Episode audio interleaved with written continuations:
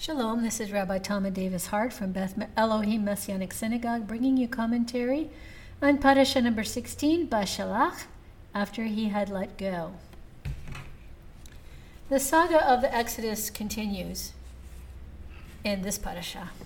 Right away, God's omniscience is demonstrated when he chooses to lead the Israelites, quote, the long way to the land knowing that if they were able to look back and see Egypt, they would turn back due to their lack of trust in God with the possibility of war.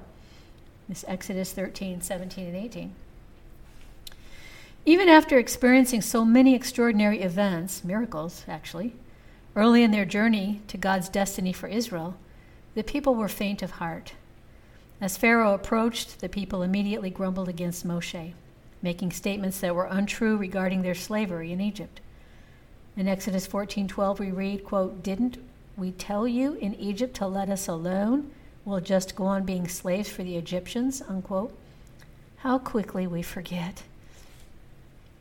In contrast, we read of Moshe's confidence and trust in God at this time that he would save them that very day, doing battle for them. Comparing this event to the one where Moshe strikes the rock twice, disobeying God's instructions was cost him a trip to the land, capital L, we learn that no one, not even God's people, are perfect. It's much easier to judge the events and people in God's Torah in the comfort of our own homes and relative freedoms that we enjoy, at least for now. For many in the United States, we only need to turn on a faucet for water or make a weekly trip to the grocery store for food. Even that's getting more difficult to do. But life was not so easy in biblical times. In the context of the Exodus, the people had to make choices that contradicted human nature and instinct. They left a familiar, albeit horrible, environment of slavery, slaughtered a young lamb or goat, ate it according to God's instructions, spread the blood on the lintels of their doors to protect them from the plague of death of the firstborn, literally ate and ran out of Egypt, and then walked on dry land as the Sea of Suf was separated and held on each side by the hand of God as they crossed safely.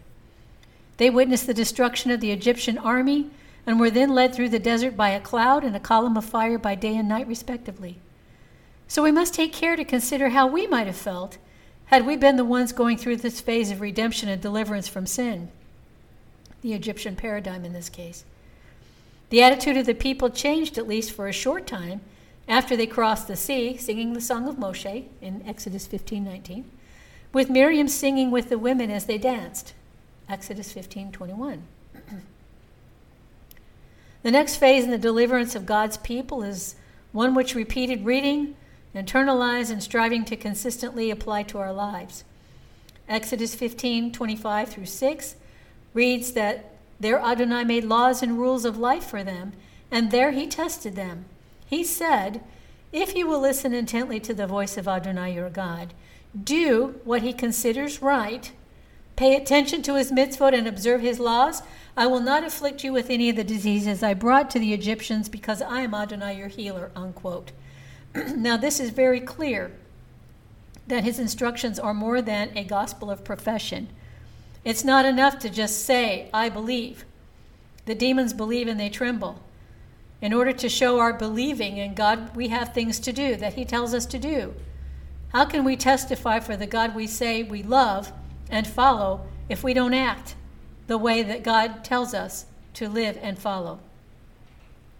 Today, we know the majority of people have been taught in Christianity that God's laws were abrogated on the execution stake, meaning they no longer apply to mankind. They're taught that all sins, past, present, and future, have already been forgiven and there is no danger of losing salvation. This is a critically erroneous teaching and attitude that will cost those who subscribe to it their souls. I say this out of love. It says it in God's Torah. If He tells us to follow His Torah, He's telling us to share these truths of His with anyone who'll listen. Recall that Yeshua told us that the road to destruction is broad, and many will enter through it, and that small is the gate and narrow the road that leads to life, and only a few find it. This is in the New Testament, by the way. Matthew 7 13 and 14. Further support that loving obedience to God's laws, commands, and rulings are required for all those whose names are to be written in the book of life. is found throughout the Old and so called New Testaments, including the book of Revelation. So you can't even throw the first book away, the Old Testament, and think you're going to get by with it. One example alluding to the fact that our spiritual growth is based on our loving obedience to God's instruction is found in Exodus 16:4, where Adonai said to Moshe, "Here, I will cause bread to rain down from heaven for you. The people are to go out and gather a day's ration every day. By this I will test whether they will observe my Torah or not." God is saying this. This is not my opinion, this is God's. These are not my statements, they are His. This is an example of a statement with multiple meanings. God's word is the bread of life. Like the man, manna was called man, that was to be gathered daily, we are admonished to hear, internalize, and act upon God's word daily. See Deuteronomy 6, 4 through 11, and John 6, 25 through 59. Unfortunately, the people's lack of trust and faith that God would provide man every day prompted them to hoard the leftovers from the previous day. Well, God remedied their disobedience by causing worms and rot to destroy the leftovers. Exodus 16:19. Similar, similarly, we're not to hoard our blessings, God's provision in our lives. We're to use what we need and share with others so that there is no excess or shortage, that there's no rust, decay, or loss of value. That's in Matthew 6:19 through 33.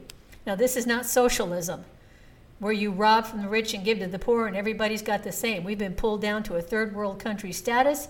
We're heading even even deeper on this falling away from God and the way that he meant for us to live.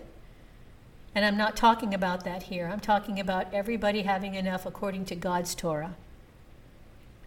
I find it interesting that a parallel teaching is found in numerically the same chapter and verse in the Old and so called New Testaments, the Brit Chadashah, the refreshed, renewed covenant, and that's chapter 6, verse 19 in both. Another conceptual parallel is found in Exodus 16:32 and Matthew 6:34 where God tells us not to worry about tomorrow, for tomorrow will worry about itself. Boy, Big Pharma wouldn't like that if people followed that. We would need no pro- we would need no medications for anxiety or depression based on concerns for the next day. We're told by Yeshua in Luke 12:22 through 6 that, Therefore I tell you, do not be anxious about your life, what you will eat, nor about your body, what you will put on. For life is more than food, and body more than clothing. Consider the ravens. They neither sow nor reap. They have neither storehouse nor barn, and yet God feeds them. He tells us as we go on that we're more valued than the sparrows and the ravens. He doesn't promise us a place to live, interestingly. And he even says the Son of Man has no place to lay his head. But he does promise food and clothing. It may not be uh, from Jordache or, uh, or makeup from Sephora or all these things that we're being bombarded with today, but he will sustain us, and we're to be content with that. The two courts of man that Moshe was instructed to set aside before the testimony to be kept throughout all generations is symbolic of God's promise to feed us and his promised to provide the bread of life, God's Torah, for all who choose to partake of it and become reconciled to God through Yeshua's sacrifice. An interesting side note concerning the man subsequently used to symbolize the bread of life is the fact that anyone considered a true believer in God's eyes must partake of the bread of life.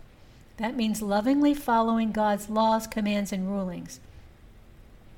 All who choose to reject God's word for apostate religion, identified in Revelation 17 as Protestant and Christian systems, are described in Isaiah 4:1 concerning the end of days.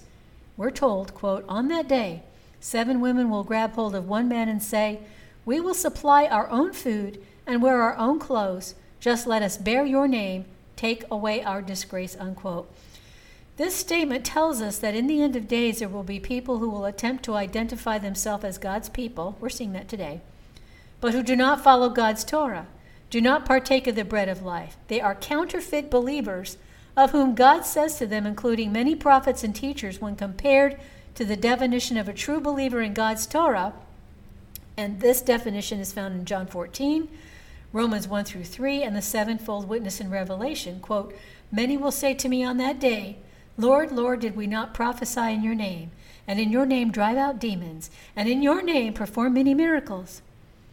Then I will tell them plainly, I never knew you. Away from me, you evildoers. Matthew 7 22 through 9. So we can learn much more about the consistency of God's Torah by researching additional scriptures relating to subjects and concepts found in the five books of Moshe, comparing them to the Brit Chadashah, the refreshed renewed covenant. Man was to be set aside through all generations and the implications of that command. Finally, we're told in Exodus 17 114 through 15 Adonai said to Moshe, Write this in a book to be remembered and tell it to Yehoshua. I will completely blot out any memory of Amalek from under heaven. Moshe built an altar, called it Adonai Nisi, that means Adonai is my banner or my miracle, and said, Because their hand was against the throne of Yah, Adonai will fight Amalek generation after generation. Now, I taught the week before this parashah that Amalek still exists through Hamas and Hezbollah, and that has not been exterminated to date. Recall that Amalek is not one man, rather, it's a way of life. He used to be, well, he was a human, but it's a way of life that he embraced. Evil, antinomianism against God and his people. And we can say with confidence that Amalek will not be completely destroyed from under heaven until Israel is safe in the land and no longer has any enemies. How do I know this? Well, we read in Deuteronomy 25:19. Remember what Amalek did to you on the road as you were coming out of Egypt, how he met you by the road, attacked those in the rear, those who were exhausted and straggling behind, when you were tired and weary. He did not hear God.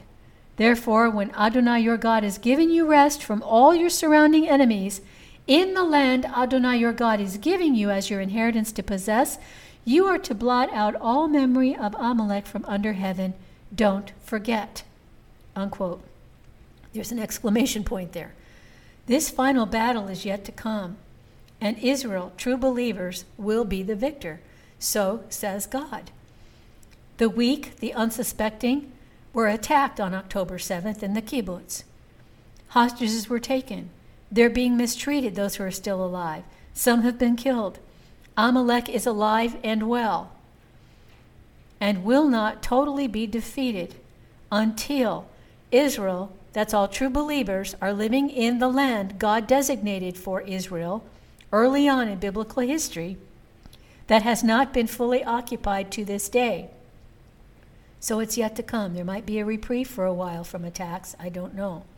But I do know that until this situation exists for Israel, Amalek will be alive and well and creating havoc for God's people. Haftarah out of Judges 5 1 through 31. And this narrative described the victory of the Israelites led by Devorah, yay, Devorah, who was a judge of Israel. She took the lead in this battle when Barak, the son of Avinoam, informed her that he would not go to battle unless she went. Devorah reminded him that he would not receive the glory because God would hand Sisera, who was the captain of the army of the Canaanite king Yavin, who opposed Israel for 20 years, over to a woman. Get this. How many in Christianity, how many clergy teach that women are to be silent? We are not to have positions of leadership. Well, let me tell you, that is a chauvinistic attitude, and some of the rabbis have the same problem. God designated Devorah as a judge of Israel. And the scripture that Christianity refers to, saying, Wives, be, you know, ask your husbands these things and be quiet in the synagogues and all of that, is completely taken out of context.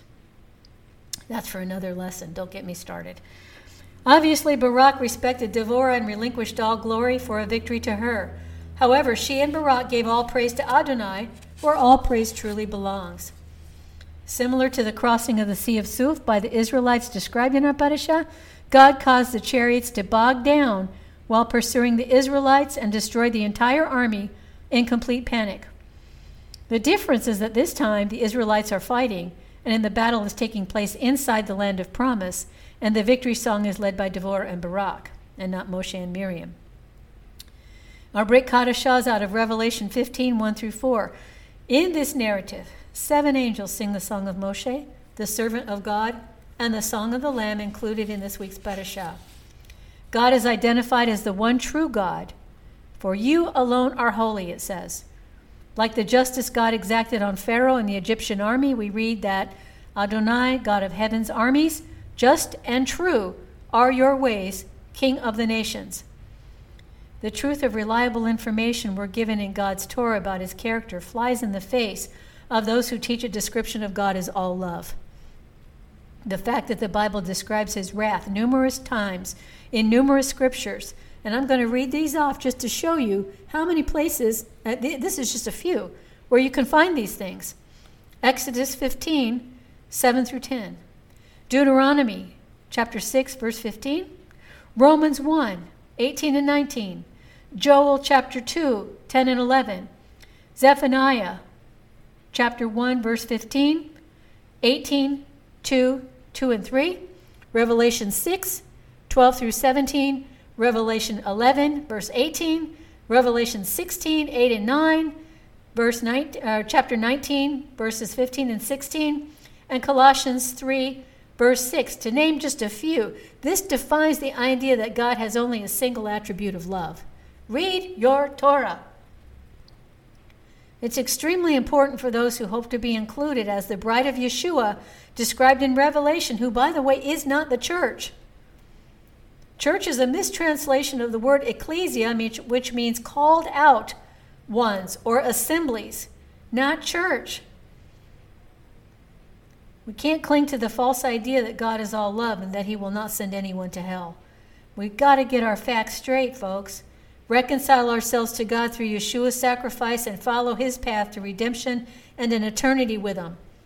This necessarily includes lovingly following God's Torah, his instructions, once we have crossed the sea, so to speak, from the Egyptian slavery, that's our former self, and taking on the yoke of God, which is easy and my burden is light, according to Matthew 11, 28 through 30. It can and must be done while it is still day.